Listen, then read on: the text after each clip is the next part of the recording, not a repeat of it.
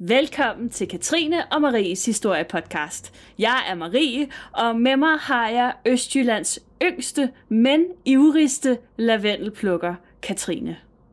Hej Marie, det er Hej, mig. Katrine. Ja, det er det. Hvor er det, hvor er det heldigt. Jeg ikke. Fordi det havde været akavet, hvis det, Det var, var en, der ikke Katrine, hed Katrine. hende, der ikke var så ivrig med lavendlerne. Ja, præcis. Hende kan vi ikke lide. Nej. Nej, man skal være ivrig med lavendlerne. Det skal man nemlig. Mm. Har du været jeg har- ivrig med dine lavendler i dag? Mm. Marie, jeg har glædet Ja. mig til i dag. Ja, det kan jeg godt forstå. For vi skal snakke om små, søde kaninoser. Ja, det skal vi nemlig. Det er en meget mærkelig historie, vi skal snakke om i dag. Men det er stadig om kaniner, og så er det, Det godt. er primært kaniner, og mænd døde kaniner. Men skidt nu med det. Men øh, det starter, vi, vi, vi springer simpelthen, vi springer lige ud i det. Det er Bum, siger det den her gang. bang, Der er ingen kontekstklokke, der er ingenting i dag. Ikke endnu i hvert fald. Den kommer senere, tror jeg. Nej, jeg har taget den ud, Marie. Der, Der, er ingen kontekst. kontekstlokke. okay, det er godt. Nå, alle elsker et godt ekstra nummer. Og den 10. december 1726 i et af Londons teatre, der fik man et ret specielt et af slagsen. Ja, for efter hovedoptræden, der fik publikum sådan en lille ekstra, ekstra ting i det her ekstra nummer. Mm, Marie sagde, jeg ikke kunne sige ekstra så mange gange, så nu siger jeg det ekstra mange gange. og det her stykke, det hed Harlequin the Sorcerer, eller Heksen Harlequin. Og i det her lille stykke, der gennemgik heksen Harlequin en fødsel, assisteret af en mandlig jordmor, og fødte fire små kaniner, som løb rundt på scenen og hoppede og lavede kaninting. Og det her ekstra nummer, øh, det blev modtaget med en bravende latter, som man, altså det er beskrevet, at det var, som man aldrig før havde hørt det i Londons teatre. Øhm, og vi ved ikke, om det var skuespillere i kanindragter, om det var dukker, eller om det faktisk var rigtige kaniner, som de havde til at hoppe rundt på, på scenen. Det kunne meget vel være, at de var lidt skøre i gamle dage med deres Ja, der var masser af små dyr, der Masser kom med af ægte- Duer ja, ja, og sådan ja. noget, der blev kastet rundt. Jamen, det var, de gik helt amok. Øhm, men altså, uanset hvad det var, så var publikum flade af grin. Og episoden, den var åbenbart så morsom, at efterfølgende, der skrev landets aviser om det her optrin. Altså, det, det var virkelig sjovt, åbenbart. Jamen, tænk, at man kan være så sjov. Men det er utroligt. Tænk, at man kan være så morsom, at aviserne skriver om en. Ja, uh, det er drømmen. Wow. Og nummeret, det kan jo virke kulsort. Altså, fire kaniner på en scene. En kvinde der, og en mandlig jordmor, altså. Det føles som en form for Lars von Trier-film. Sådan en tidlig udgave af Lars von Trier. Ja, faktisk. Nu er jeg tænker over det. Ja, det kunne godt være det. Men altså, det er en underlig kulsort engelsk humor for os. Men publikum, de forstod præcis, hvad det her lille optrin det henviste til. Fordi den 10. december var det kommet frem, at hele London, eller faktisk hele nationen, var blevet fubbet af en fattig kvinde ved navn Mary Toft. Jeg venter på, at du retter mig.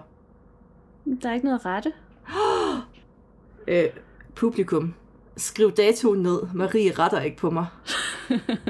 Og Mary, hun kunne hverken læse eller skrive, men hun havde alligevel formået at snyde landets mest anerkendte og mest altså, respekterede læger og videnskabsmænd. Og endda selveste kongen. Og hvad gik det her fup-nummer så ud på? Jo, at man har måske gættet det. Og helt enkelt, så gik det ud på, at hun fødte kaniner. Som man jo gør. Som man jo gør. Det var ikke et talent, man havde efterspurgt som sådan indtil da. Men den her sag, den her historie, den tryllebandt alle i hele England. Hele 17 gange, måske mere, fordi det, det er lidt uklart præcis, hvor mange kaniner, der blev født i løbet af den her periode. Men, men, øh, men der, der, mindst 17 øh, kaniner øh, blev født Øh, og så var det ikke hele, ikke altid hele kaniner, det kunne være dele af kaniner. Tæller man så dele, hvis man lægger dem sammen, at det er så en kanin? Det er Jamen, lidt jeg- kompliceret. Ja, men jeg tror, man tæller fødslerne.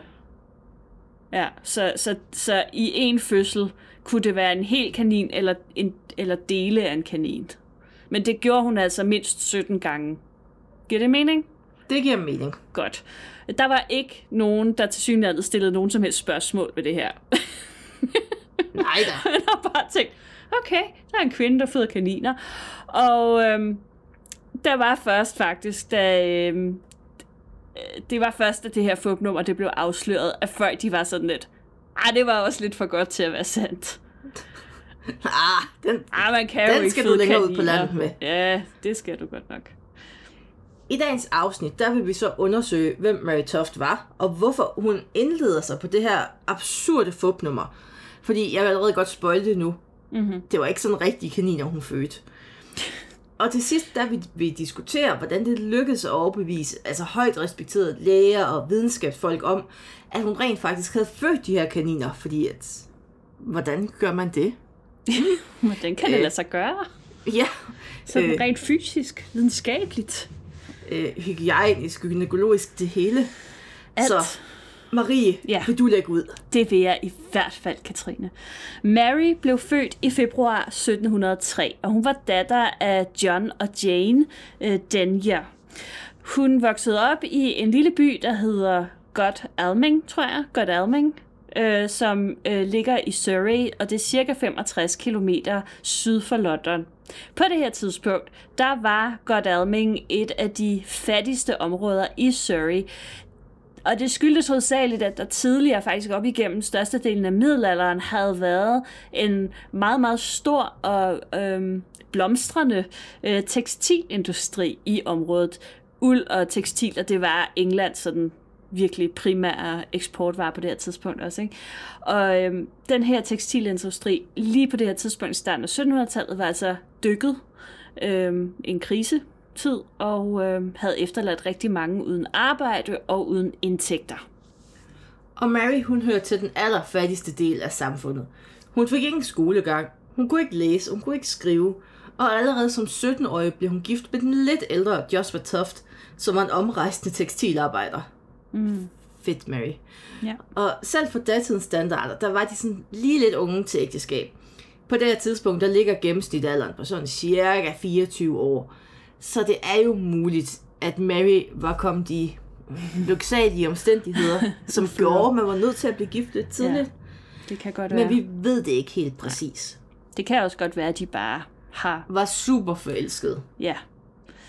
Deres første officielle barn øh, bliver først født i marts 1723, øh, men det dør så ganske få måneder senere. Deres andet barn, som var en søn, bliver født et år efter.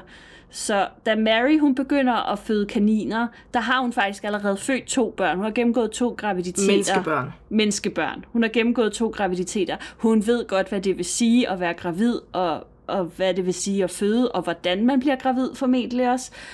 Øhm, men det er altså kun det ene af det her, de her to børn, der, der stadig lever. Jeg siger det bare fordi, at, at vi taler om øh, 1726, der kunne meget vel være nogle kvinder på det her tidspunkt, der var så ignorante, undskyld udtrykket, fordi omgivelserne ikke fortalte dem noget som helst. Det var sjældent de fattige kvinder, der var problemet på det punkt. Det tror jeg heller ikke, at det var. De, de var nok rimelig velorienterede, men hun, hun, hun kunne nok ikke blive bildt ind, at hun kunne føde kaniner, tror jeg.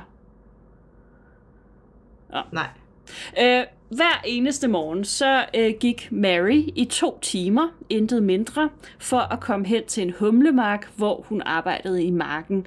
Og det var jo et rigtig hårdt arbejde, meget slidsomt arbejde, og plus det, at hun så havde transporttid på fire timer hver dag Til fods. til fods. Øhm, og så, altså, ja, det var jo som for så mange andre et hårdt liv på nederste hylde af samfundet. Ja, og det, i april 1726, der var Mary gravid igen. Og hun havde været gravid før, men hun følte den, altså den her gang, der var der et eller andet galt. Det føltes ikke rigtigt. Mm. Hun havde smerter, og generelt der var det bare forkert. Ja. Så da hun aborterede i august 1726, så kom det nok ikke som sådan en stor overraskelse. Altså det var for det første ret almindeligt for kvinder, der arbejdede i marken. Det var hårdt arbejde. Og de knoklede jo også nærmest indtil vandet gik. Så gik mm. de lige ind og holdt en pause og fødte, og så sov det på arbejde så var igen. det ud igen, ikke? Ja, så det var sådan ret almindeligt. Man kunne faktisk godt male mel, imens man fødte og sådan noget. Ja, altså, herste Gud for den smule mavekrampe. det, som Mary aborterede, det var til gengæld ikke helt almindeligt. I hvert fald ikke set med datidens øjne. I dag, der mener historikerne, at der formentlig har været tale om dele af en misdannet moderkage. Men dengang, så var omgivelserne ret hurtige til at konkludere, at det her, det var ikke resterne af et menneske, og dermed måtte det være et monster. Jeg elsker den altså, tankerække, man går igennem. Men der er også langt fra monster til kanin, så jeg, er glad, jeg glæder mig til ah, at se udviklingen. Kaniner, de er syge hovedet, Marie. ja, ja, det kan vi godt være enige om. Ja. Top-familien, de gør, mm, hvad der nok egentlig er meget logisk. Ja. De sender bud efter en læge og en gynækolog fra den nærliggende by Guildford. Om, det var så Mr. John Howard, og han agerede fødselshjælper, da Mary få dage efter igen gik i fødsel. Og Mr. Howard, han må have mobbet noget, fordi lige pludselig, altså, så står han med tre ben fra en kat, og et ben fra en kanin, og nogle organer, som han måske mente stammer fra en kat. Det var ja. ikke fra et menneske. Nej. Og fødslen, de fortsat med hele kaniner, eller dele af kaniner, som var, altså, ja. Ja, det... Lidt af hvert, sådan et samlesæt af kaniner. og på en særlig produktiv dag, der havde Mary født ikke mindre end ni døde kaninunger. Ja. Nice. Altså, godt, jeg tænker godt lidt, nu kommer til at tænke på, hvordan en kaninunge ser ud fra fødslen af, og der er de jo trods alt sådan nøgne og ja, det tror, jeg, det tror jeg faktisk ikke, at de var her, fordi altså, det, det vender vi jo tilbage til senere. Men, ja, man kan lige til at tænke på kaninbabyer. Ja, altså de, jeg tror faktisk, de havde pels dem her. Mm. Ja. Øhm, og, og det er måske ikke så underligt, at John Howard, han var mere end forbløffet over det her. Fordi hvad i alverden var det lige, han var, var vidne til? Hvad, hvad er det, der sker, den her kvinde? Føder mærkelige ting. Og øhm, han var jo helt sikker på, øh, altså som sagt, så befinder vi os i 1726. Der er ikke langt Øh, der er ikke sådan en, en stor kløft mellem naturvidenskab og sådan det, det unaturlige eller overnaturlige. Så altså, han var bare sikker på, at det her det var en overnaturlig situation. Øhm, og nu var det ligesom hans videnskabelige pligt at finde ud af, hvordan kan det her ske? Fordi faktum var, dameførede kaniner. Hvordan kan det lade sig gøre? Så han skal have fundet ud af, om der er nogen, der har hørt om det her før, eller nogen, der kan hjælpe ham. Ja. Så han skriver til nogle af Englands mest anerkendte læger og videnskabsmænd, og måske endda kongen selv. Og han sender også en af Marys kaniner afsted til London, så kongen og hans læger selv kunne studere det her dyr. Sådan, hmm. Her, tag det, se det. Værsgo, ja. Undskyld. Nå, så mens uh, Marie hun ikke kan snakke, så tænker jeg jo, det er jo ligesom i Game of Thrones, da de skal have en White Walker ned til King's Landing. ja, okay. Endnu en Jamen, gang kan vi få Game of Thrones ind over det jamen, her. Det er, det, det er bare blevet en principsag for dig. Ja. Øh, kongen, han blev meget fascineret af den her historie, forståeligt nok. Det tror jeg, de fleste vil blive. Øh, om den her unge, fattige kvinde, der til slet ikke kunne holde op med at producere kaniner ud af sit underliv. Øh, og han sender derfor to betroede medarbejdere afsted til Surrey for at besøge hende. Den ene er en af hans læger, en øh, svejtisk øh, fyr, der hedder øh, ja, måske hedder han så Nathaniel Saint-André, tænker jeg, med sådan et fransk klingende navn. Og en, en, øh, en anden sekretær, som hedder Samuel Molyneux. Mo- Molyneux. Molyneux. Ej, vi er så gode Hvad til er det for en dag? Det er omvendt land. Oh. Jeg, jeg, jeg, jeg er sådan helt forvirret. Mm. Og på det her tidspunkt, der var Mary allerede blevet ret berømt i lokalområdet. Altså, kvinden føder kaniner. Ja. Big news. Og John Howard han valgte at flytte hende til Guildford, hvor han selv boede. Og den 15. november, der ankommer St. Andre og, Mo- og Molyneux til Guildford, hvor Mary ganske bekvemt netop på gået i fødsel med kanin nummer 15. Ja. Og udover den her, så bevidner de også fødslen af kanin nummer 16 og nummer 17 under deres besøg. Så hun fyrer dem bare ud, også det selvom der er bare publikum. sådan altså. skidt fra en spædekalv. Altså. Der er ingen sceneskræk. Nej. Øh, Saint André, og øh, han undersøger Mary grundigt. Øh, og selvom han konstaterer, at det er højst sandsynligt, øh, højst usandsynligt, vigtig forskel, højst usandsynligt, at kaninerne de ligesom er vokset frem i Marys krop, så er han ikke desto mindre øh, meget begejstret for det her scenarie. fordi han er overbevist om, at de er vidner til noget helt exceptionelt. Det er de på, der, på sin vis også. Øh, og han forsøger så at bortforklare sådan, de mest utroværdige elementer i historien, øh, for ligesom ikke, at det skal ikke, det skal ikke aflede folks opmærksomhed fra det her helt fantastiske, der er ved at udspille sig. Så det der lille faktum med, at, øh, at, at, at kaninerne er døde, når de bliver født, jamen det er, for, det er på grund af vejerne selvfølgelig. At de bliver Ja, sådan et lille dyr, der bliver klemt. Ja, de bliver klemt af vejerne. Nå. Ja. Og det hele giver mening for San André. For Marys situation bekræfter nemlig en teori, som har eksisteret siden antikken. Det er de gamle grækere, som først fremlægger den her teori. Og det går ud på, at gravide kvinder, de kan påvirke deres fostre negativt, hvis de bliver udsat for en voldsom oplevelse eller stærke følelser. Og kvinder er jo bare lavet af stærke følelser, det ved alle jo. Sådan er det, og det er også derfor, at gravide kvinder, de skal holde sig i ro, og de må ikke blive forskrækket, og de skal, de skal ligesom passes lidt på. Nusses Ja. om, så de ikke udsætter sig selv for, for stærke ting og oplevelser. Og så kan vi jo spørge os selv, hvad skulle have påvirket Mary i sådan grad, at hun begynder at føde kaniner? Fordi der er jo...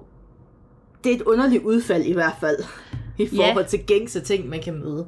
Ja, altså der var faktisk en historie, jeg, jeg har ikke lige fået kigget på årstallet, men der er ham her, den ret berømte elefantmand. Ja. Øh, og jeg tror, vi er oppe i 1880'erne måske. Øh, og han forklarer faktisk sin tilstand, han lider jo af en sygdom, men han forklarer sin tilstand på det her tidspunkt med, at hans mor, mens hun var gravid med ham, øh, blev forskrækket af en elefant. Og derfor fik han den her sygdom. Nå. Så altså helt op i 1880'erne, der, der lever den her teori altså i bedste velgående. Når man Øh. skal forklare, hvorfor folk bliver født med deformiteter eller øh, underlige øh, sygdomme og den slags. Øh, Marie, blev din mor overrasket af verdens flotteste kvinde? Åh. Fordi det er det eneste, der kan forklare, hvorfor du er så pæn. Nå. Vær. Nå, tilbage til kaninerne. Ja. Og Mary, hun fortalte selv, at hun havde en ganske almindelig dag. Altså, Bare ude i marken. ja, går og hygger sig, går og arbejder, og så var hun blevet forskrækket af en kanin. Som man Og sammen med de andre kvindelige medarbejdere ude på marken, så jagtede hun kaninen i håbet om at fange den, fordi et aftensmad. Ja. Men det mislykkedes, og hun måtte opgive. Men i de efterfølgende dage, så kan Mary ikke rigtig holde op med at tænke på den her kanin. Og hun drømte også om, at kaninerne de kom om natten, og hun udviklede en stærk lyst, og altså virkelig, virkelig stærkt gennemtrængende lyst til kaninkød. ja, det skal jo lige siges, på det her tidspunkt er hun stadig gravid, da det her foregår. Altså da hun har den her oplevelse, ikke? Lige præcis, og der er jo Så- ikke noget, der kan forklare, at hun har underlige drømme, eller eller craver har, kød. har, har en særlig craving eller noget, så det, det kender vi ikke. I dag er det Oreos, dengang kaniner. til. Syltede agurker, ja. Har du nogensinde smagt kaninkød? Ja, det er udmærket. Okay, jeg tror faktisk aldrig, jeg har fået kanin. Nå, det var et tidsspor. Øh, San André, han er ikke i tvivl om, at Mary Toft med sin historie om forskrækkelsen og, og alt det her, der følger med, er et enestående eksempel på, at den her teo- teori om, at kvinder kan påvirke deres fø- øh, fostre, er sand. André, han er jo drevet af sin egen ambition om at være den første til at bevise, at den her teori er korrekt. Så han er jo øh, villig til at gå meget langt øh, og, og ligesom komme før alle de andre. Og han lægger et kæmpe videnskabeligt arbejde i den her sag. Han udgiver mange rapporter og øh, pamfletter. Det svarer nok sådan til, til vores dages øh, sådan, øh, videnskabelige artikler. Øhm, dengang havde man ikke på den måde sådan artikler i tidsskrifter, så udgav man pamfletter i stedet for, tror jeg. Øhm, og, og i de her øh, skriftsager, der bliver, øh, der bliver det her ekstraordinære tilfælde beskrevet og beviserne fremlagt, så han virkelig kan fremstå som en enestående forsker. Han håber 100% på, at det kan blive opkaldt efter ham, det her. Ja, ja Og helt efter sikkert. at have læst Sankt Andres reporter, der beslutter kongen at sende endnu en af sine læger afsted til Guildford. Og den her gang, så er det Syracuse Alos, Alos. Ah, Arlos. Jeg har glemt, Arlos. Jamen, det kunne du ikke vide, men han er tysker. Ah, det kan du godt sige. Så det er Syrakus Alos, Syriacus Alos. som ja. modsat Sankt André var noget mere skeptisk over for det her. Han var jo tysker, har jeg så Ja, lige fundet ud var- af, så alt giver ja. mening. alt, alt giver faktisk mening nu. Han var en, en rigtig tysk partypooper. Ej, Øhm, mm. endnu en gang ødelægger tyskerne en god fest. Og han undersøgte de her kaniner, som John Howard opbevarede i, sit, altså i sprit på sit kontor og mobil, mm. og konstaterede, at der var noget, der ikke hang sammen med. Altså, fordi nogle af kaninerne, de var fostre, og andre, de var op imod tre måneder gamle. Og hvis man har haft med kaniner at gøre, så ved man, der er kæmpe, altså, en tre måneder gammel kanin er jo mere eller mindre voksen. Og en af dem, den havde jo da altså rester af hø og græs, og hvor skulle den have fundet det inde, Inde i Mary? maven. Ej, det er undskyld. Det, det er så langt ude, det her. Nå, men Arlos, han undersøgte også Mary, og han mente ikke, at han kunne finde tegn på, at hun overhovedet var, var gravid. Altså, det, det var hun jo nok heller ikke længere, fordi hun havde jo aborteret. Øhm, Ja, noget så voldsomt. Ja, det må man sige. Øh, og derudover, så fandt han det også temmelig mistænkeligt, at John Howard ikke ville lade ham være med, eller ville lade ham være til stede bare, øh, under nogle af de her fødsler. Øh, Man kan ikke lukke en tysker ude for en fødsel. det for kan man helvede. ikke. Anders, Så han var, jo, fort, Marie. han var jo en, en meget erfaren og anerkendt kirurg, så han mente jo nok, at han vidste, hvordan man håndterer sådan en fødsel, og han, han synes, det var meget mærkeligt, at han ikke måtte være med til det. Så Anders, han var ret sikker på, at Marys kaninfødsler, det var et fupnummer, og at i øvrigt, at John Howard, han var involveret i det her fupnummer. Men selvom det lyder absurd, så havde han utrolig svært ved at bevise det. Altså, det, øh, det var et generelt problem på det her tidspunkt. Altså, de, de, de kunne ikke bevise, at det var forkert. at det var det er jo også videnskab, man skal også kunne modbevise. Ja, øhm, så det var et generelt problem blandt de læger og videnskabsmænd, som blev involveret i den her sag, hvis vi ser bort fra John Howard og Nathaniel Saint-André, som begge troede fuldt og fast på Mary. Det var i hvert fald det, de sagde, de gjorde. Men mange af de øvrige læger, som kommer i forbindelse med sagen, de har svært ved at ytre deres tvivl.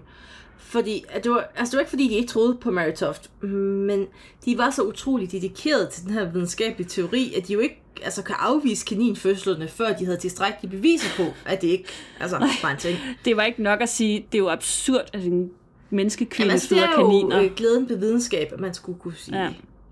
Bevis. Ja.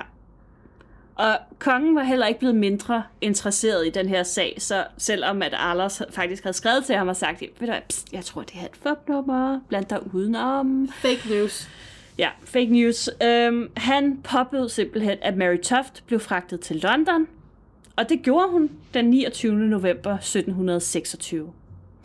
Og i London, der bliver hun indlogeret i et hus med flere værelser, sådan at de anerkendte læger og videnskabsmænd i London, de nemmere har adgang til at undersøge hende, og derefter fortrække til andre værelser for at kunne diskutere deres undersøgelser eller studere hendes kaniner. Det er muligt, at kongen selv også deltog i nogle af de her undersøgelser. Øh, det går der nogle rygter om, men altså, især fordi det ligesom også var ham, som, som i sidste ende påbød, at hun kom til London, og han var meget interesseret. Men det er ikke sådan direkte bevist, at han var der. Men man ved, at i nogle af de her undersøgelser af Mary, der var der op til 10 læger til stede af gangen. Og, og prøv lige at overveje, altså, det er jo ikke hendes ører, de undersøger, vel? Altså, vi taler om underlivet. Der står sådan 10 mænd med sikkert øh, klør 5 inden i underlivet og undersøger. Øhm, det har været det har været utrolig, utrolig ubehageligt. Øhm, og, øh, og skulle også ifølge kilderne have været både smertefuldt og øh, ikke mindst ekstremt ydmygende for den der stakkels kvinde, som bare ligger der og er udsat for det her vanvid. Ja, det er sådan, det har ikke været en fed oplevelse. Nej. Og blandt de tilstedeværende, der var læger ved navn Sir Richard Manningham og James Douglas, der ligesom ellers var uhyre skeptiske over for det her. Og Mary, hun fødte ikke flere kaniner. Nej. Og hun var til synligheden blevet altså, meget syg, og hun havde feber, hun fik anfald, hvor hun mister bevidstheden. Og så skete det, vi alle sammen nok havde ventet på. Ja. Fordi den 4. december, mens Mary stadig er i London, der bliver en tjener taget i at smule en kanin ind til Mary Toft. Tjeneren han bliver bragt ind til Sir Richard Manningham og James Douglas, og de udspørger ham om hans forhavne. Og tjeneren fortæller, at det er Marys svigerinde, som har sendt ham i byen for at finde en meget lille kanin. Og de to læger, de fik straks underrettet en dommer, så, og så bliver Mary sat under forhør. Og hen over de næste dage, der blev hun forhørt, men Mary nægtede, at kaninfødslerne de var fup. I hvert fald indtil Richard Manningham, han troede hende med at udføre et kirurgisk indgreb, mm, der kunne afsløre, om hendes reproduktive organer, de var almindelige eller ej. Ja. Den ultimative videnskabelige metode. Lige præcis. Den 7. december 1726, der tilstår Mary. Kaninfødslerne er fup. Surprise! Hun havde selv medvirket til, at hele eller dele af døde kaniner blev presset op i hendes vagina. Og øhm, altså for dem, der har sådan en, de vil vide, at det må jo være en proces, som både er meget smertefuld, svær og ikke mindst hammerfarlig. Det er ikke noget, vi anbefaler. Det er ikke, altså, don't do this at home.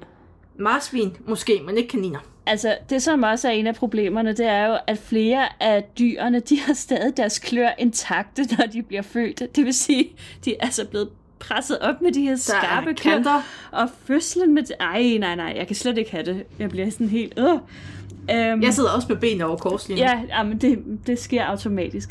Øh, og eftersom at nogle af de her døde dyr har været gemt i Marys krop i flere dage, måske i nogle tilfælde endda flere uger, ja, så er det ikke underligt, at Mary hun var blevet syg. Men det er faktisk ret utroligt, at hun ikke døde af det. Tænk på lugten, Marie. Jamen, det er frygteligt altså. Øh, da fupnummeret det blev afslået, der havde aviserne en fest. Og der var ingen ende på de her satirtegninger af aristokratiske perukklædte læger, der havde altså fremført den, det ene videnskabelige argument efter det andet i forsvar for de her kaninfødsler. Mm. Og det så især slemt ud for vores gode Saint Andre. Fordi få dage før afsløringen, der havde han publiceret en bog om de her fantastiske kaninfødsler. Om den her magiske videnskab bag, og det er jo bare Ja. stensikkert, og ingen kan tilbagevise det. Ja. Og så var der bare lige den eneste lille fejl i hans argumentation, af, at der ikke noget, der passede. ja. Nu var han bare til grin. Øv. Ha. I øvrigt så var han, øh, Saint André, øh, nok den, der faktisk kom aller værst ud af den her affære. Han mistede sin position ved hoffet. Hans patienter forlod ham, og til sidst så måtte han også forlade London. Om det kun var kaninaffæren, eller om der var noget andet der. Jeg læste et sted, at, at han faktisk han havde giftet sig med en hofdame, hvis mand pludselig var død. Uh. Øh, et sted stod der faktisk, at det var ham her, Samuel Molyneux, som havde været med i Surrey, som var død af gift, og så havde han giftet sig med hans kone. En meget kompliceret historie, øh, som jeg synes lidt tog fokus fra det andet. Øhm, men, men i hvert fald, så, øhm, så ender han langt fra London, og i nogle versioner, der dør han lydfattig på en fattiggård, øh, uden noget som helst, mens han i andre øh, lever sådan isoleret på, øh, på, på en herregård et eller andet sted og lever af sin hustrus formue frem til sin død. Og han er 96 år gammel, da han dør, så han, han lever altså temmelig længe. Nice. Det skulle ja. han have skrevet en bog om. Det skulle han have skrevet en bog om. Historiens hovedperson, Mary Toff, blev den 9. december anklaget for bedrageri og sendt i fængsel. Ifølge hendes tilståelse, der var hun redselslagen for, hvilke altså, følger den her sag kunne få. Mm. Fordi hun havde jo trods alt bedraget altså, højtstående og magtfulde mænd, og ikke mindst kongen. Ja. Det slipper man sig ihjel sådan rigtig godt fra. Ja, ja. Men sagen den kom aldrig for retten, og hun blev løsladt efter fire måneder. Og selvom hun i sin tilståelse, hun skyder skylden på sin svigermor og svigerinde John Howard, og endda en nabokone, så, og, altså, foreligger der sikre beviser. Man ved ikke helt, hvordan og hvorledes det her Nej, det er foregået. Det ved Det- man faktisk stadig ikke. Der er ikke ligesom... Man, Hvor jeg- kom kaninerne fra? Hvordan kom de ind? Ja, lige præcis. Altså, der, der er faktisk... Altså, man har heller ikke... De har i hvert fald ikke bevaret øh, vidneudsagn fra øh, de her andre altså John Howard og svigermoren og svigerinden. Altså, de holdt stadig fast i, at det her det var et mirakel, der var sket. på en eller anden måde. Kunne man ikke mærkeligt. tænke større i sine mirakler end kaniner? Kaninfødsler. Hvis det havde været ja. guld, hvilket nok Ja. heller ikke har været helt så farligt. Nej, det Nu havde tænker nok... jeg bare kreativt. Ja. Det synes jeg, man godt kunne have foreslået dem.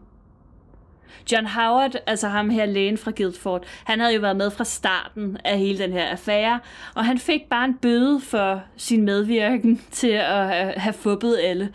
Øhm, og det er igen også det der med, at, at det er aldrig rigtig blevet fremme. Altså, man har aldrig rigtig fundet ud af, hvor impliceret var han egentlig. Blev han også holdt for nar, eller var han en del af, af fubnummeret? Øhm, han, øh, efter han havde, var blevet afsløret og havde fået sin, sin bøde og sådan noget, så rejste han tilbage til Guildford og fortsatte sin karriere som læge. Og han fortsatte også med at være en højt respekteret mand i øh, lokalsamfundet. Mary selv, hun rejste også hjem efter de her fire måneder i fængsel og fortsatte sit liv i sådan relativ anonymitet.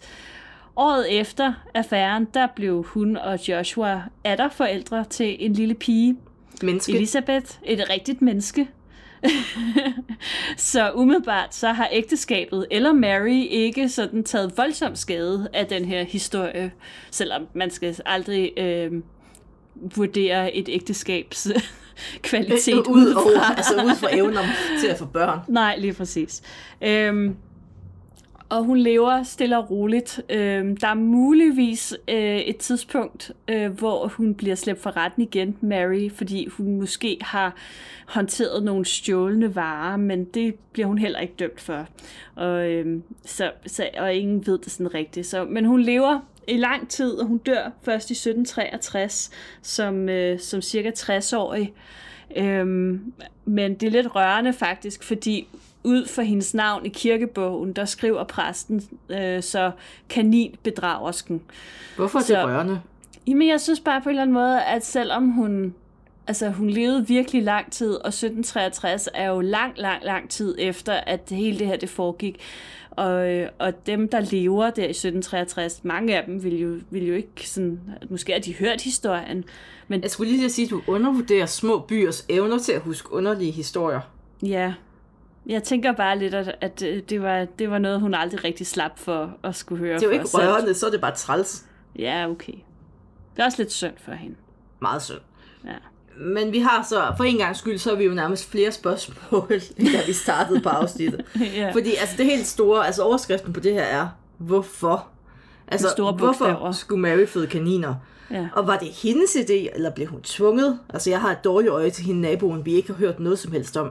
Der er mange i den her historie, som kun øh, sådan optræder... Altså, hvad med hendes mand? Han optræder også bare sådan i periferien. Han Ingen har bare sagt, okay. Ja, nå. Og det er jo altså super frustrerende, fordi vi ved jo ikke, altså vi kommer aldrig rigtigt til at vide det, og vi, Nej. det, man fandt heller ikke ud af det i samtiden. Der var ikke nogen hvorfor, hvem og hvad. Nej. Det er bare, nå jo, så fødte hun kaniner, og alligevel ikke. Psych. Nå, ærgerligt. Øh, der er jo selvfølgelig, altså eftertiden har jo så forsøgt ligesom at komme med nogle teorier om, hvorfor at man kunne have kastet sig ud i det her. Og en af dem er, at Mary Toft og hendes familie, de var ekstremt fattige. Og man kunne måske have håbet, at, øhm, at kaninfødslerne, de ligesom kunne have været sådan en vej ud af fattigdommen. I, I 1700-tallet, der var folk jo fuldstændig pjattet med at betale penge for at se syrede ting, og det var jo øvrigt noget, som fortsat, altså de fleste af os har jo hørt om, om cirkusser, hvor man kunne komme ind og se for eksempel sådan en som elefantmanden, eller, eller andre øh, mennesker med deformiteter og den slags. Ikke? Folk, de elskede at se ting, som ikke var normale, og det gjorde man også i 1700-tallet. Så måske var det deres oprindelige plan, at de havde håbet på, at det bare sådan blev holdt inden for lokalsamfundet, og de kunne tjene lidt entré øh, på, at folk kunne komme ind og se det her. Og så kom lægerne og deres uendelige undersøgelser i vejen ja, for den her plan. Ikke? Ja, Endnu fordi lige pludselig så... ødelagt af videnskab. Præcis, så belejrer de bare det her hus og Mary, så der er bare ingen, der kommer ind, og de kan aldrig få taget de her entrépenge eller noget som helst. Øh, Øhm, og, det kan, og der kan også være sket det, at det simpelthen var svært at stoppe den her løgn. Og især efter, at, at kongen var blevet involveret i sagen. Øhm, det ved man jo ikke, men det kan man godt forestille sig, hvis man nu starter med... Altså, jeg ved ikke, hvorfor man skulle finde på at lave det som en lille joke. En lille gimmick. Se mig, jeg har født en halv kanin. Øhm, og så grinede de meget den sommer. Øhm, og så er det ligesom på en eller anden måde måske bare vokset og vokset og vokset, så man ikke kunnet stoppe den her Ja, løgn. den er ligesom svær at bakke ud af. Det er sådan en snibboldseffekt, ikke? Øhm, For resten ikke alligevel. Men, øh, og, og så er der endelig også nogen, som, som siger, man måske var det bare Mary, som i den her lidt usle tilværelse, som hun havde, ønskede sig sådan lidt opmærksomhed og lidt stjernestatus. Og så sammenligner man hende med, med folk, som i dag øh, melder sig sådan til ydmygende reality shows. Hendes plan, det var faktisk at sælge trusser som en eller anden sugar dating ting. ja, Det var endgamet for det her. præcis. Ja. Men altså, der er jo en ting i det her, der er sådan... Der er lidt sjovt, ja. fordi der er jo ikke på noget tidspunkt, at der bliver snakket om hekseri eller trolddom. Nej. Altså, det er overnaturligt, men der er ikke rigtig nogen, der får skylden for det. Mm. Og havde det her fundet sted sådan 100 år tidligere, så var Mary, eller hende, man troede havde fået hekset Mary, blev hun smækket op på det bål. ja. Lynende hurtigt. Mm. Altså, her har vi noget med kvinder, og noget, vi ikke kan forklare, og det er sikkert mm. noget ondt. ja. Så det er jo sådan lidt fedt, og det var også sjovt. Mary, hun blev jo løsladt igen, uden tiltale. ja. Prøv lige Altså, det er slet ikke hvor på langt vi er kommet. Ja, lige præcis. Det er overhovedet ikke på tale på noget tidspunkt. De har jo ikke engang At- fundet de der træpiketter frem til bålet. Nej, der, der er ingen, der... Altså, vi, det siger noget om, hvor langt videnskaben trods alt var kommet i 1726. Altså, det... øh, det Det var, der var bedre, stadig det, lang var vej, før. men, men det var, det var, man var for længst trådt ud af den mørke middelalder.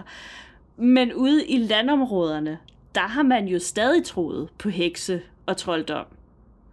Øhm, og så kan man jo spekulere lidt på, at om, om familiens reaktion og, og den her indblanding af lægestanden og videnskaben, og har været et forsøg på ligesom at afværge, at, at Mary blev hængt ud som heks blandt de sådan, lokale efter den her mislykkede abort, hvor hun føder.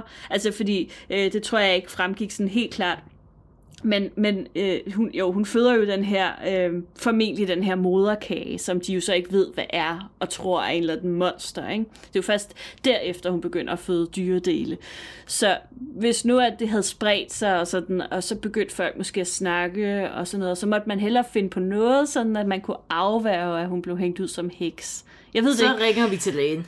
Ja, og det kunne jo være, at man havde tænkt på det sådan et, som et forsøg på at få lægekundskabens ord for, at Mary ikke var forhekset, men at hendes tilstand ligesom kunne forklares videnskabeligt. Altså, jeg, jeg ved det ikke. Jeg forestiller, det er bare det er ren og skær spekulation. Øhm, og vi finder desværre nok heller aldrig ud af det. Vi kan jo dårligt spørge hende. Øhm, men øh, ja, altså, det er Skal jo, vi det er prøve sådan noget sindssyg ånd i glasset? Så kan vi prøve, som vi kan hidkalde de historiske personer. ja, kan vi prøve. det gjorde jeg faktisk en gang i en dansk opgave med en, øh, med en veninde.